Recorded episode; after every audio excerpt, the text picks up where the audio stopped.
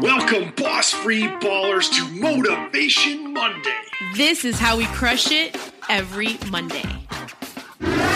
Patty, we're back with another edition of Motivation Monday. Motivating your Monday every Monday. You can best believe that. And in this episode, we're talking about entrepreneurs are made, not born. A controversial statement because some entrepreneurs believe that they're born and not made. What say you, Tim? I think I believe that uh, you know definitely that entrepreneurs are are made, not born, because uh, being an entrepreneur is a skill set, and I look at it from a way from an aspect where you have to be able to answer a couple of questions. One, how do you handle failure?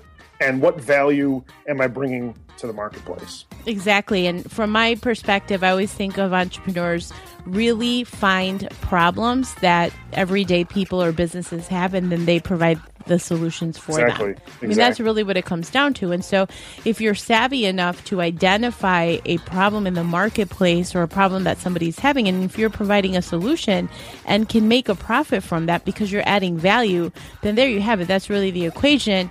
But to Tim's point, there's a lot of failure, a lot of setbacks, and a lot of hiccups in between.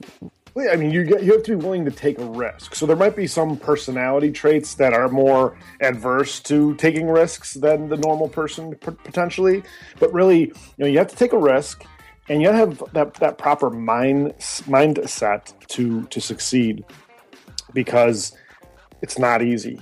Being an entrepreneur is not easy, and and you are going to have to take that risk of whatever that is, whether that's bringing something, you know, promote like marketing your product. That that's a risk in there that where you're going to have to stand by your product, saying, "Hey, this X Y Z is going to solve your problem." So you have to take a stand, you have to take a risk, and you have to put it out there because if you don't put it out there, no one's going to know about it. Well, and I think it's really interesting when people are like testing and tweaking, right? So you're just testing. It's not necessarily a failure as much as it is you're testing the market, you're t- tweaking, whether it's A B split testing on an email that you're sending or some kind of an sure. offer that you're sending or a product variation that you're sending.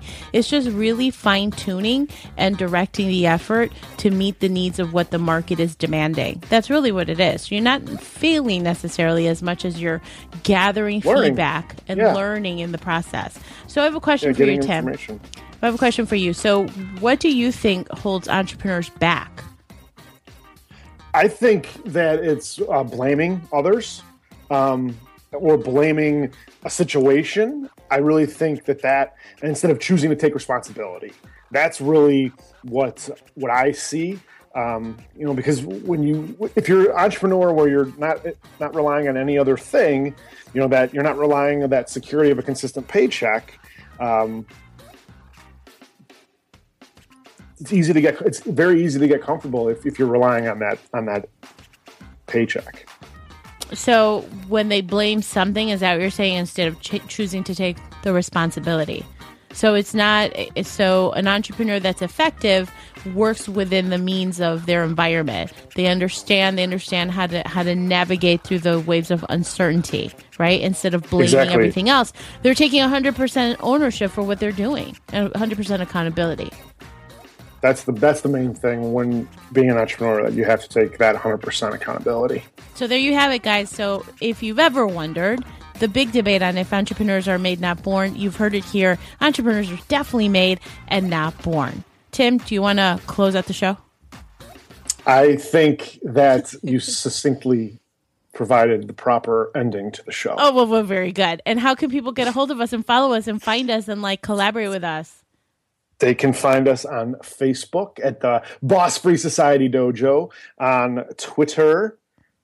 Where else can they find us, Patty? On Twitter, it's at Boss Free Society, and we have a Pinterest page, of course. And just checking us here, and if you haven't already done so, hitting the subscribe button is what makes you a Boss Free Baller Show. There you have it. Hope you're having a great Monday, and we'll see you Wednesday.